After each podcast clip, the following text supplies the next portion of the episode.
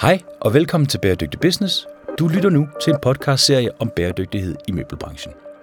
I mit arbejde som CSR-direktør i Holmrids B8 har jeg lagt mærke til, at utrolig mange mennesker, både vores egne medarbejdere, vores kunder og vores leverandører, alle sammen er meget nysgerrige på bæredygtighed i møbelbranchen.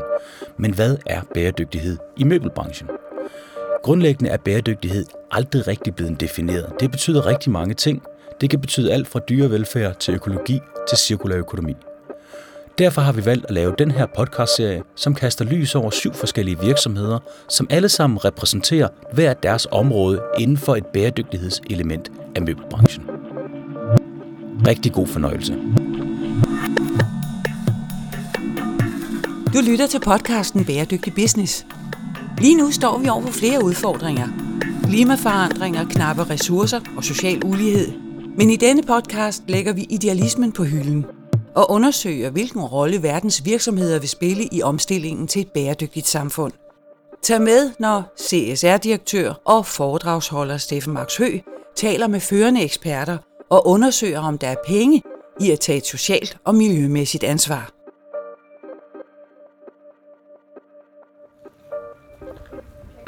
Velkommen til meget, meget skønne Æbeltoft. I denne episode skal vi tale med Kvadrat. Vi skal tale med deres CSR-direktør, Tina Keisen. Grunden til, at vi har valgt at tale med Kvadrat, er fordi, at de på bæredygtighedskontoen er rigtig interessante i forhold til et meget tæt samarbejde med deres leverandører, der gør, at man ved, hvor alle produkterne kommer fra. Udover det, så er Kvadrat kendt for en meget høj slidstyrke og en meget høj kvalitet i deres tekstiler. Det er afgørende for virksomheder, der for eksempel bruger deres tekstiler til kontorstol i polsterarbejde. Fordi at den hyppigste årsag til, at en kontorstol bliver smidt ud, er netop fordi tekstilet er dårligt. Og det betyder i praksis, at man smider en hel kontorstol ud på tidspunkter, hvor det var, at den egentlig kunne have været blevet brugt i meget længere tid, hvis bare kvaliteten havde været i orden i netop polstret. Et andet aspekt, der er interessant omkring Kvadrat, er, at de har udviklet en løsning, hvor man kan tage gamle tekstiler og lave dem om til et hårdt materiale, så man kan udvikle plader eller andre ting til møbelbranchen. På den måde kan de tage deres restmaterialer og lave nye løsninger ud af det. Hej, hej. velkommen hej, til Kvadrat. Tak. Kom indenfor. Nej, hvor fint. Ja. Tusind tak, fordi vi må snakke med dig i dag omkring Kvadrat. Det er jo, du er jo CSR-chef. Ja. Kan du ikke fortælle os lidt sådan lige kort og præcist, hvad er det i grunden Kvadrat er for en virksomhed? Jamen altså, vi er jo en familieejet virksomhed, som øh, blev grundlagt i 1968 her i Æbeltoft. Og det var øh, Paul Byrjel og Erling Rasmussen. Og øh, virksomheden er i dag drevet af deres øh, børn, så det er jeg hedder, Erlings øh, datter Mette, der er her, og, øh, og Pauls søn Anders, der, øh, der sidder i dag ved roret og, og virkelig har taget virksomheden til the next level også. Så ja, det, øh, det er sådan en virksomhed, vi er i dag herude. Ja, og øh, I er jo ikke kun Danmark i Danmark. Nej, vi, øh, vi er en øh, virksomhed, der har udviklet os meget her de seneste øh, par år og vækstet en del, så vi er egentlig gået fra at være en Bette Bix i øh, Æbeltoft til simpelthen at, at, at komme ud og være en international stor spiller. Så vi er i øh, over 25 lande nu, har over 39 showrooms og en, øh, en øh, ganske udmærket omsætning, hvis man kan sige det på jysk. Ja, det ja. så har man ikke sagt for mig. Nej, og vi er jo, øh, jamen, vi er jo lidt over 800 medarbejdere nu, og øh, ja, omkring 160 medarbejdere her i huset også, så, øh, så der er gang i væksten. Ja, det må man sige. Ja. Og jeres kerneprodukt, kan du sådan kort skitsere, hvad er det, det er? Ja, det er simpelthen øh, tekstiler bare, vi sælger. Så det er øh, løbende meter af tekstiler til interiør og design. Så det er polstertekstiler, gardiner, akustiske løsninger, så akustiske paneler, der bliver øh, bedækket med vores øh, øh, tekstiler. Det er tæpper og øh, øh, ja, Willy, vi har set de her øh, hårde plader, der er lavet af upcycled tekstiler og, og, og filt og så videre. Øh, så ja, mange forskellige brands, der, øh, der er inde under den kategori. Det, det er super spændende, og i møbelbranchen, der, der er jo kun der er jo få spillere. Der er givetvis mange, men der er få store, dygtige spillere i det her, og, og I er jo helt klart en af de allerstørste. I er jo kendt for at tage et ret stort øh, socialt ansvar i, i forhold til lokalområdet, men i høj grad også på miljøsiden i forhold til jeres produkter. Kan du ikke prøve at fortælle lidt om det? Jo, altså vi har, øh, vi har egentlig altid arbejdet meget med miljø. Det har sådan ligget sådan integreret i den måde, vi har gjort forretning på, at det skulle være ordentligt. Øh, og det har egentlig også ligget meget i den kvalitet, vi har leveret. Øh, og så har vi egentlig taget den derfra og egentlig, egentlig ja, gået videre i forhold til, hvordan kan vi egentlig arbejde innovativt med den til at, til at nå øh, nye nye højder, hvis man kan sige det sådan. Så vi har egentlig aldrig rigtig sådan stillet os tilfredse med det, vi har gjort. Altid tænkt, at vi, kan, vi skal gøre det endnu bedre og endnu bedre. Øhm, vi har et ret tæt samarbejde med vores leverandører, og vi har ejerskab i, i flere af dem. Og det, det skaber altså også en, en helt unik chance for os i at kunne, uh, kunne udvikle produkter og processer sammen, som, uh, som er mere miljørigtige. Og, og forstå vores leverandørkæde, fordi den er så øh, at vi har så godt overblik over den, øh, at vi egentlig kan gå ind og optimere og se muligheder forskellige steder til at, at, at accelerere bæredygtighed. Øh, så det har vi gjort. Det er meget spændende det her med, med leverandørkæde, fordi noget af det, som møbelbranchen jo har rigtig svært ved, det er, at man sourcer materialer ind alle mulige steder fra i verden. Og, og der er jo virkelig mange steder i verden, hvor man overhovedet ikke har styr på, hvordan er de her materialer så blevet lavet, hvordan er, er materialerne egentlig kommet frem, hvordan er de blevet bearbejdet efterfølgende, og så ryger de her op og bliver en del af en produktion. Hvad er jeres erfaringer med og, og det her, som man kalder leverandørstyring, altså at sørge for, at man ved, at de kommer ordentligt steder fra, at der ikke bliver brugt for meget vand, og der ikke bliver brugt for meget kemi, og få alt det her data? Hvordan gør man det? Ja, så det har været meget omkring dialog og få skabt en forståelse, altså hele det her why. Hvorfor er det, at vi arbejder med bæredygtighed og, og ansvarlig virksomhedsadfærd? Og få leverandøren til at forstå, hvorfor det er vigtigt. Og, og for mange kan det være et økonomisk incitament i, at de kan se, at vi kan, hvis vi laver nogle, nogle vandsystemer, der er lukket, eller hvis vi reducerer affald, jamen, så har det også en økonomisk gevinst for dem. Og for nogle af vores andre, der er de ekstra visionære og faktisk ser nogle, nogle muligheder i, at vi skal løfte os i, i flok og ser den synergi, det kan give i, at vi øh, samarbejder om at, at tage tekstiler til et helt ny, øh, helt ny level. Øh, så så det, øh, det har øh, været den her forståelse af, hvad det er, vi arbejder med, og hvorfor. Det er ikke bare for at være på tværs, vi gør det her. Det er sådan set fordi, at det skaber rigtig god mening for dig og mig og for vores kunder. Men hvordan gør I det i praksis? Altså sender I, I bare i anførselstegn en, en sådan code of conduct ud, og så skal folk lige skrive under på, at de selvfølgelig lover at gøre alt muligt? Eller hvordan håndterer man det? Ej, en code of conduct er ikke nok, så vi, øh, vi er ude at besøge vores øh, leverandører og underleverandører underleverandører, og egentlig øh, tager den her rejse sammen med vores leverandører ned igennem vores leverandørkæde, og får stillet spørgsmål, får et overblik over processerne. For det er også, når du får set det rigtigt og kommer ud og ser det, at du også ser mulighederne og kan arbejde med dem. Øhm, og det var også det for eksempel Rewool, vores tekstil med, med recycled uld. Jamen det var jo netop fordi, vi gik igennem vores leverandørkæder og så ned i, i nummer to led, jamen der var der lige pludselig nede ved, ved garnspinderne, der var der faktisk en, en mulighed, der lå noget øh, affaldsfibre for når de lavede garnerne, som ligesom blev øh, revet, øh, hvad hedder det, sådan ja, børstet fra. Ja. Øhm, og hvordan kunne vi egentlig arbejde med det, øh, i stedet for at det bare blev brugt til, øh, til, øh, til isolerende materiale? Kunne man bruge det til noget, der gav mere værdi? Og der har vores produktudvikling jo så arbejdet rigtig hårdt på at skabe et garn, der var stærkt nok, til man så kunne bruge det igen. Så det der med at kende sin leverandørkæde og se de her påvirkninger, så vi kan arbejde med dem strategisk og faktisk se en værdi i det. Men Tina, hvor lang tid har du gået og arbejdet herude?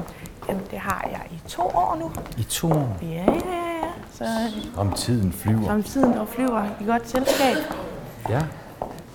Altså, tidligere har jeg jo været, ja, men øh, egentlig hele mit øh, erhvervsliv har jo været inden for CSR og, og bæredygtighed, så det har jo været dagligvarerbranchen tidligere, ja. og så ellers øh, egen rådgivervirksomhed, hvor jeg så har været SMV'er og så videre, har, har rådgivet omkring øh, rapportering og CSR. Det er super spændende det her med, om man kan bruge materialerne til noget med mere værdi. Ikke? Fordi det der uldstøv, som jeg kalder det lige nu, som den udbredt fagperson inden for tekstil, jeg jo er, Jamen, men det er jo klart, at, at der vil man jo gerne bruge det til noget, der har så højt et formål, altså værdimæssigt som muligt. Hvis det bare bliver, bliver til noget vejfyld eller et eller andet, som man jo gør med beton, ja. og laver det til vejfyld, hvilket jo er en downcycling af betons værdi.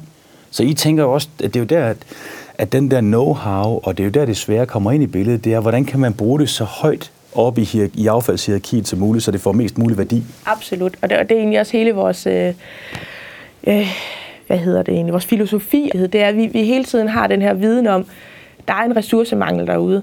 Øh, hvordan sikrer vi egentlig, at vi har en virksomhed i fremtiden? Hvordan sikrer vi egentlig, at, øh, at, at der er kunder, der vil købe tekstilerne i fremtiden også. Hvad er det, hvad er det, det kræver af os som virksomhed at, at være en ansvarlig virksomhed? Så vi er jo nødt til hele tiden at tænke i, i nye løsninger, hvor vi sikrer os, at vi har materialer at gøre med, og de processer, vi bruger, er, er de mest ansvarlige og mest miljørigtige. Og derfor så er det også for os øh, vigtigt, at vi, vi giver råmaterialerne den, den størst mulige værdi, øh, fordi vi har kun det, vi har.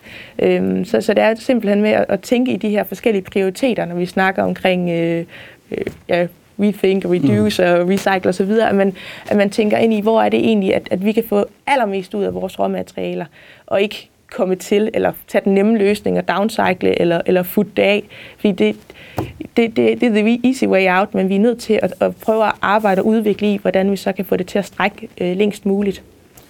Øhm, nu fortalte du før om det her med leverandører og sådan noget, så tænker jeg også, at hvis jeg var i branchen, øh, øh, i jeres branche, og jeg gerne vil ind, på branchen, ind i branchen og gerne have jer som kunde og sælge nogle produkter til jer, så er det jo også, mm, altså, eller som en, der aspirerer om at blive leverandør til jer, der må det da være nemt at sige, at det er det her og det her og det her, jeg skal gøre, det er de her ting, jeg skal have styr på, for at komme i betragtning. Ja, de, de ved jo, hvem vi er. Altså, vi har jo været ret, ret øh, åbne omkring, hvad det er for en type virksomhed, og, og, og hvad det er, vi, vi kræver af vores leverandører også. Øh, så så er, du en, er du en leverandør, der kommer og har kvaliteten i orden og kan, kan dokumentere og har en viden omkring dine processer og din, øh, din leverandørkæde, så er det absolut attraktiv. Og, og det tænker jeg da også er det, der ligesom kan accelerere hele den her udvikling også, at det kræver, at der er nogen, der stiller krav og, og, og tager skridtet videre, for at vi ligesom får, får skabt de her ringe i vandet. Og så vil vi gerne lege.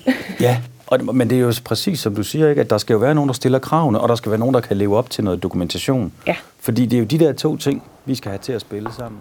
Ej, hold nu. Se en gang. Og jeg kan næsten regne ud, at det her, det er sortimentet. Det er sortimentet, ja. Så der har vi simpelthen alles legnet op her, og vi har gardiner her, gardiner her, og så alle vores polstringstekstiler herovre af. Ja, det er godt nok et utroligt imponerende rum. Altså det er jo meget, jeg synes det, det er jo altså helt den her minimalisme, hvor det er så tydeligt, at det er, hvad er det der er i fokus, ja. ikke? Det er produkterne, og så i det her meget, meget store, smukke rum. Altså. Ja, ja det er et helt imponerende rum. Ja, du, du taler konsekvent også meget om at reducere i vand. Ja. I, i vandforbruget. Og, øh, og det synes jeg er jo rigtig spændende. Kan du prøve at fortælle noget mere om det? Jo, altså vi, er, vi ser jo helt klart, at øh, der, der er jo forskellige temaer, der rykker sig. Og der har vi i Kvadrat egentlig valgt at kigge på, vi er nødt til ikke at følge, hvad der er populært, men hvad det er, det gælder jo egentlig alle virksomheder, men egentlig hvad der, hvad der egentlig er, hvor vi har en påvirkning.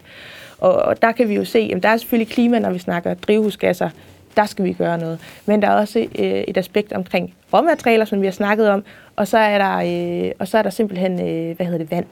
Øh, vand er en knap ressource, og rent vand ved vi er, øh, det har vi set bare med de varme sommer, der stod vi lige pludselig i Danmark og havde, havde mangelvarer på vand. Det har vi ikke oplevet før. Og, og, øh, og vi ved, at vi, vi skal simpelthen tage vores ansvar, når det gælder vand også. Og vi er i en branche, som bruger meget vand. Øh, ser det måske primært inden for modeindustrien, men det gør vi altså også i nogle af vores processer. Øh, og derfor så har vi været inde og kigge igennem, hvor har vi vådprocesser henne? Hvordan kan vi optimere det? og egentlig reducere og lave de her lukkede systemer, så vandet egentlig kan køre cirkulært rundt, øh, og også i forhold til energitab, at man egentlig sikrer sig, at den varme, den opvarmede, det opvarmede vand, kan blive i systemet, og man ikke skal bruge for meget energi heller. Det, er jo, det tror jeg virkelig, at man gør rigtig klogt i at tænke vand ind som den her mangelfulde ressource, fordi at, at noget kunne godt tyde på, at der på et tidspunkt også kunne komme en certificering, der handlede om, hvor meget vand er der brugt til det her. Men det er rigtigt, det er jo selvfølgelig primært modeindustrien, fordi at der er så hyppig udskiftning af tøj, sammen eller af modetøj, og det kræver jo flere tusind liter vand at lave et kilo bomuld. Mm. Øh, ja, og så det, at, at vand jo rent faktisk er en knap ressource, det er, det er nok ikke alle, der er klar over det, men i Kalifornien mangler de jo jævnligt vand, og i Afrika gør de ret tit. Ja. Øh, så det, det er i høj grad noget, der kommer noget fokus på.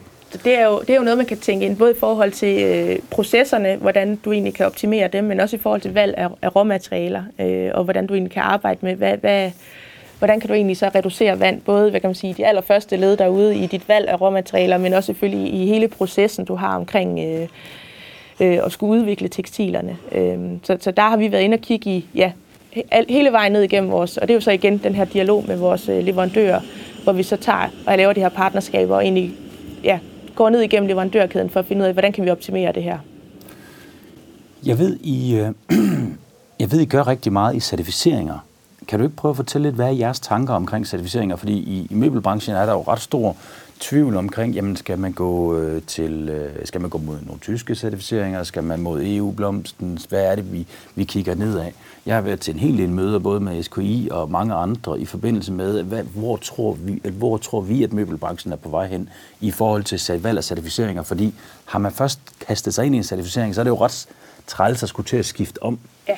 Hvad er jeres tanker omkring det? Jamen altså, jeg vil give dig ret i, det, det, er, jo, øh, det er jo, altså, hvad tror vi, der sker? Fordi det, der, der sker rigtig meget derude med certificeringer. Det er jo en ren jungle af mærker efterhånden, og der kommer flere og flere til. Øh, også mange, hvad kan man sige, øh, private, der, der popper op med et nyt mærke. Øh, så det gør det også mere komplekst for en kunde at skulle manøvrere rundt i, hvad for net skal jeg vælge? Men også for os som leverandører, hvad, hvad tror vi, vores kunder gerne vil vælge? Øhm, og der har vi valgt at sige, at vi kan ikke rende rundt og skulle øh, bruge ressourcer og tid på at, at kigge efter det ene og det andet mærke. Så for os er det meget vigtigt, at vi har transparensen i, hvad er det for nogle produkter, vi har, hvad er det for en, en påvirkning, de har i deres forskellige processer. Vi har valgt at slå os fast på EU Ecolabel, så det er EU-blomsten. Øh, og, øh, og det er egentlig, fordi det var et øh, EU-initiativ. Den øh, følger en standard, og den tager egentlig både tager kvalitet øh, og kemi selvfølgelig ind øh, i, i de krav, den har, men også egentlig tager alle processerne fra råmateriale frem til enden tekstil, øh, og kigger på, hvor, hvor miljøvenlige er de her processer. Hvor mange andre mærker måske kun kigger på det endelige tekstil. Så, så der tænkte vi, det var et, et, øh, et, et mærke, der egentlig passede til vores integritet om, omkring det her med, jamen det, det nytter ikke noget, det er det pæne produkt til sidst, vi kigger på, men vi egentlig kigger på alle processer, hvorhen har vi en faktisk påvirkning. Derfor har vi valgt det, og, og resten er simpelthen noget, vi dokumenterer os ud af. Fordi der er mange værker derude, og, og der har kunder i alle mulige forskellige lande, som, som vi vil sige, vi, vi går efter det eller det mærke. Øh, og, og der er det altså også det her med at kunne formidle til kunden og dokumentere, hvad er det egentlig, vores produkt kan, og hvor er det, der er en påvirkning henne, så de kan føle sig sikre med vores produkter. Hvad er det, vi har her? Jamen, der har vi jo simpelthen Really, som er vores, øh, et af vores brands, som netop har arbejdet med, med cirkularitet. Så hele det her aspekt omkring cirkulær økonomi, og hvordan man kan bruge tekstilaffald til at skabe værdi og egentlig lave et nyt produkt. Så det er egentlig uh, upcycled tekstilaffald, der bliver lavet ind til uh, de her solide boards, som man kan lave møbler af.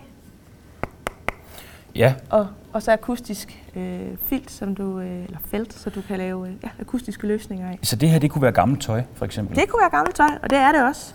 Så vi har både øh, noget, der er fra vores egen leverandørkæde, for det var egentlig sådan, det hele startede med at kigge, hvordan kan vi egentlig sikre, at vi har et mindst muligt aftryk. Ja, det er klart, fordi I producerer en masse nye materialer. Hvordan kan man så tage alle de her nye materialer, som så er blevet brugt og ikke længere skal bruges, ind i loopet igen? Ja. Jeg var nede og besøge Malfabrikken for ikke så lang tid siden i forbindelse med, at øh, de skal bruge nogle nye møbler, og så er man jo, er jo altid glad for, at folk de ringer. Og øh, var nede og tale med dem, og, og fik lige en rundtur dernede. Malfabrikken ligger jo her i Æbeltoft, ja. og er jo et rigtig fint privat offentligt partnerskab, hvor faktisk altså hele, hele byen og kommunen er jo gået sammen øh, med erhvervslivet om at få det her op at stå. Og der har jeres øh, CEO, Anders Byrjel, jeg har lidt svært ved at udtale det efternavn. Det skal jeg arbejde lidt på til, når jeg møder manden en dag. Men der har han jo også spillet en meget stor aktiv rolle i forhold til dels at skaffe noget, noget kapital, så man overhovedet kunne få det op at stå, men også ligesom at sætte en retning på det hele. Det var i hvert fald det, de sagde dernede. Jamen, det er rigtigt. Er Kvadrat en, øh, en virksomhed, som tager et stort lokalt ansvar? Ja, det vil jeg sige, og det, det tror jeg også ligger lidt i de rødder, vi har her i Æbeltoft. Der er, det er et lokalsamfund, hvor, hvor vi er en vi er, vi er en stor øh, aktør herude. Ja, for der er ikke og, mange milliardforretninger i Æbeltoft. Nej, nej. Det er, tænker jeg ikke umiddelbart. Nej, øh, og, det, og der, er det, der, er det, altså, øh, der har det været, der har det har ligget øh, ejerne for sinde fra starten af, at vi tager et, et, et socialt ansvar øh, og og bruger det lokalsamfund, vi er en del af, også til netop at, at skabe noget vækst øh, og, og skabe noget spænding og noget kreativt og, og kunst og så videre, og, og få skabt et samlingspunkt i Æbeltoft.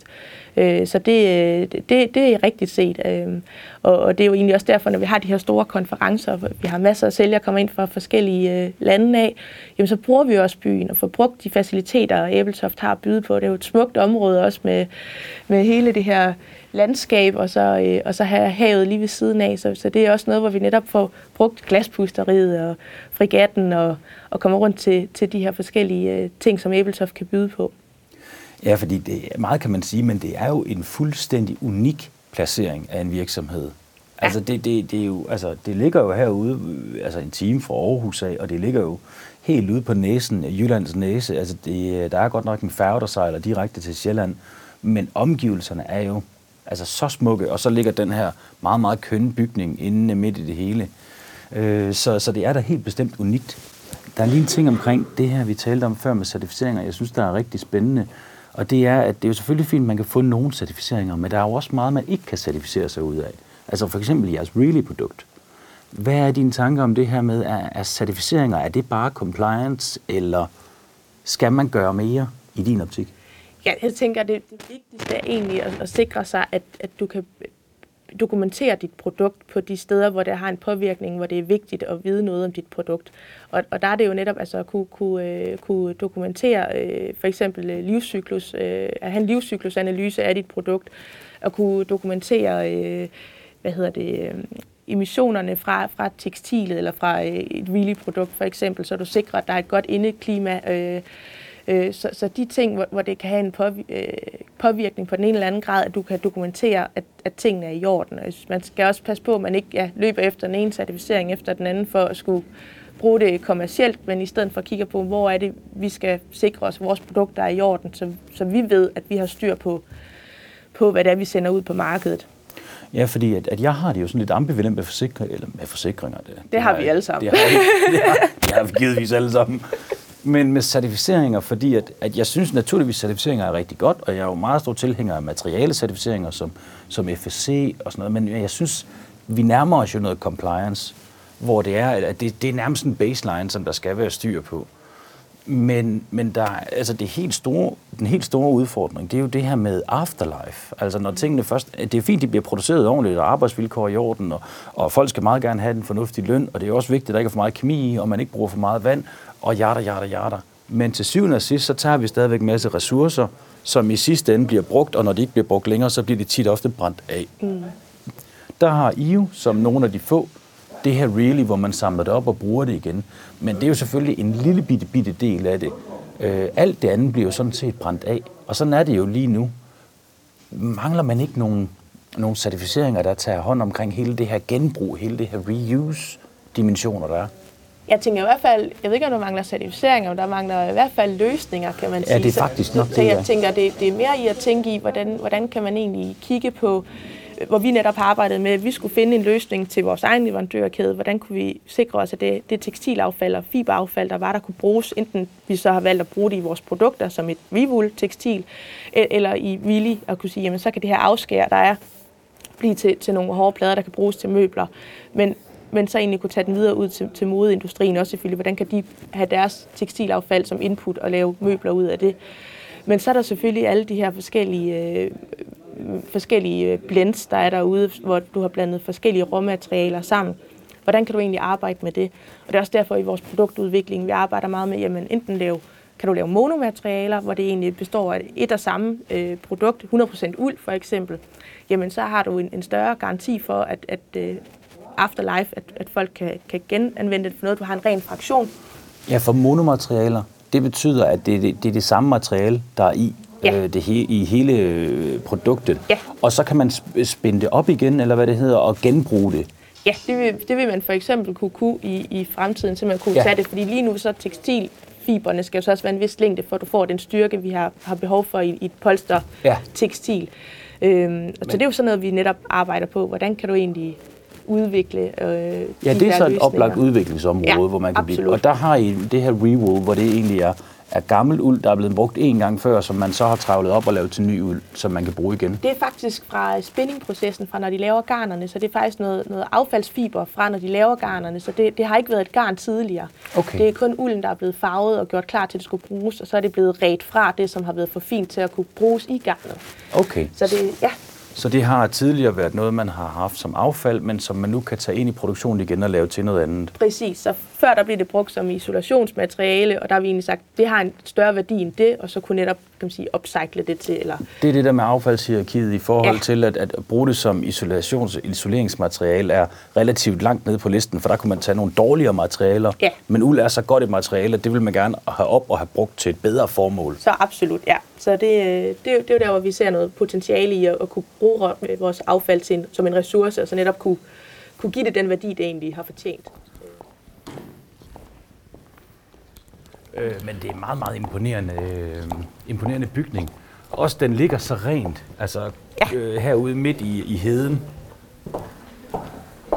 Men det er også det, der har været tænkt ind, at det skulle, øh, den skulle følge landskabet også egentlig, så man er en, en del af naturen. Så det har der også været for, både fra landskabsarkitekterne og arkitekterne her på stedet, i, da de lavede renovering, også er blevet tænkt ind i, at det skulle følge landskabet og, ja. og, og ligesom ja, være en del af naturen. Øh, så det giver det her ja, man kigger ud på de her lange strækninger af vildt græs og blomster om sommeren, og så har du havet derude. Til allersidst, øh, det her med, med blendmaterialer, altså ja. hvorfor er det, at man, nu har jeg jo lært, efter at have talt med dig, at polyester, det er jo faktisk er plastik. Ja. Som man, man jo laver rigtig meget tøj af, for eksempel. Ja. Hvorfor er det, at man blander to materialer, hvor det ene det er plastik? Når det vel og mærket gør, at det nærmest er umuligt at skille det ad bagefter, og så kan man jo stort set kun øh, brænde det af. Eller lave really produkter af det. Ja, du ser meget i modeindustrien netop de her blends, hvor, hvor du har forskellige ja. polyester og lycra og øh, viskose og så videre i, i materialerne, som gør det mere besværligt at skulle, øh, skulle dele øh, og, og bruge igen. Øh, hvor, hvor netop vi har arbejdet med really at kunne lave et produkt, hvor du så faktisk kunne kunne tage de her forskellige blends egentlig også, og kunne bruge i, i, et, i, et, i et produkt, du kunne lave møbler af. Øhm, men, men ja, det er jo der med at tænke ind, jamen, både i forhold i designfasen, hvordan kan du designe tekstiler på en måde, det, det er både os, men det er selvfølgelig også modebranchen, hvordan kan man designe, så man kan enten design to disassembly, eller til at kunne bruge i et afterlife-scenarie. Øh, men også at tænke i, jamen, hvad har vi af løsninger derude, når vi snakker tekniske øh, recycling, hvor, hvordan kan vi genanvende, hvor vi, hvor vi kan enten ja, rive det i, i stykker og bruge det igen til, kunne det være nye garner, man kunne lave til nye tekstiler, eller til, øh, til really eller har du den kemiske recycling, som der også bliver forsket i, hvor du egentlig så kan tage de her blends, der består af forskellige materialer, og kunne udvinde øh, viskosen eller cellulosen igen til at lave nye garner eller polyester og så videre. Så der, der er en masse, der kommer op her, som jeg tænker både modeindustrien øh, kigger rigtig meget ind i. Ja, det må der virkelig og, og, blive forsket meget også, i lige nu. Ja, kigger ind i for at se, hvad, hvad, hvad findes der af muligheder derude for at bruge materialerne bedst muligt. Ja, fordi det der med, at når det, jeg prøvede jo at forklare min søn det her forleden, at at, øh, at hans træningstøj, jamen, det, det er lavet rigtig meget af det er plastik. Ja. Nej, far. Ikke? Han, så kigger han på mig på den måde, der, som kun børn kan kigge på deres forældre. altså må man jo komplet idiot, ikke? og så siger det er altså rigtigt nok.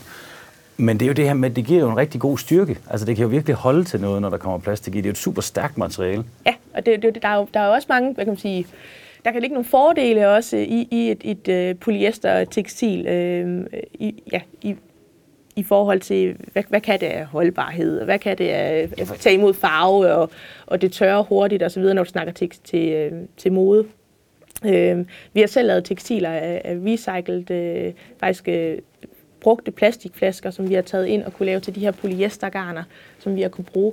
Og det er, det er, man tænker, det er bare lige at proppe i, men lige så snart du genanvender skal varme det op og bruge det, så nedbryder du de her plastikpolymerer, der er, jeg kan sige, øh, hele strukturen af, af plastikken. Og, og det gør den også mere skrøbelig. Så til vores branche hvor vi kræver den her helt sindssyge kvalitet i forhold til, at det skal kunne holde til at sidde på et møbel i 10-20 år, ja. øh, jamen, men så kræver det også noget specielt. Så det har været en udviklingsproces, og så nå dertil, hvor du faktisk får et stærkt nok garn, der kan bruges. Øh, så det er noget, vi hele tiden arbejder på at kunne skabe de her løsninger. Og det er jo virkelig sjovt, ikke? fordi nu, nu arbejder jeg jo med, øh, med hele take-back-delen af kontormøbler, og vi ser jo tonsvis af kontorstole, som bliver smidt ud, fordi det er, at at materialet, altså polstret, ikke har været godt nok. Ja. Så, så at det, er jo, det er jo utrolig vigtigt, at det der polstermateriale, at det virkelig er solidt, fordi ellers så kan en helt kontorstol faktisk blive kasseret. Ja. Og der snakker vi jo rigtig meget plastik og stål og, øh, og skum og alverdens andre ting, som bliver smidt ud på baggrund af, at der har været for dårligt polster på. Mm. Så det er også vigtigt, at den der slidstyrke er til stede. Absolut, og det er, det er jo derfor, vi netop har sat en ret højt på vores, øh, på vores test, når vi tester vores tekstiler af. Ja. For den, den skal virkelig op og ramme noget, der er fuldstændig urealistisk. Det vil aldrig blive slidt så meget, men det tester vi simpelthen for at sikre os, at den vil kunne holde til at sidde på et møbel i over 10 år, ja. Øh, ja, endnu flere. Øh, så det kræver jo også, at forbrugerne er klar ude på faktisk at beholde tingene og, og se den værdi, produkterne egentlig har, fordi vi netop har de her knappe ressourcer. Fordi vi tror på kvaliteten, det er en af vejene frem, når vi snakker bæredygtighed, at skabe noget, der faktisk kan holde. Ja, for som producent kan man jo sådan set, det er jo det, man kan. Man kan lave et produkt, der er godt nok til, at det kan holde i 10 år, eller for den der skyld længere, men forbrugerne, de skal jo være klar til at bruge det produkt i ja. så lang tid. Og det er jo så lidt uden for, for vores evne, eller i hvert fald lidt uden for, hvad vi kan håndtere. Hvad tænker du om hele det forbrugsmønster, der er det her brug og smid væk? Tror du, det ændrer sig, eller tror du, det fortsætter? Jeg tænker, der er et momentum lige nu, når vi snakker hele klimadebatten også. Der, der sker en masse, og jeg tror, at hele den, øh, den yngre generation er også har en helt anden awareness øh, omkring øh, forbrug og, øh, og de, den ressourceknaphed, der er, både når vi snakker vand og materialer og, og, og, og emissioner. Så jeg, jeg tænker også, at øh, der, jeg håber og tænker, at der kommer et andet forbrugsmønster også, hvor man øh, respekterer de materialer, man har omkring sig, og får brugt det bedst muligt. Det tror jeg, du er fuldstændig ret i. Tusind tak, Tina. Det var en fornøjelse at tale med dig. Tak, fordi du ville.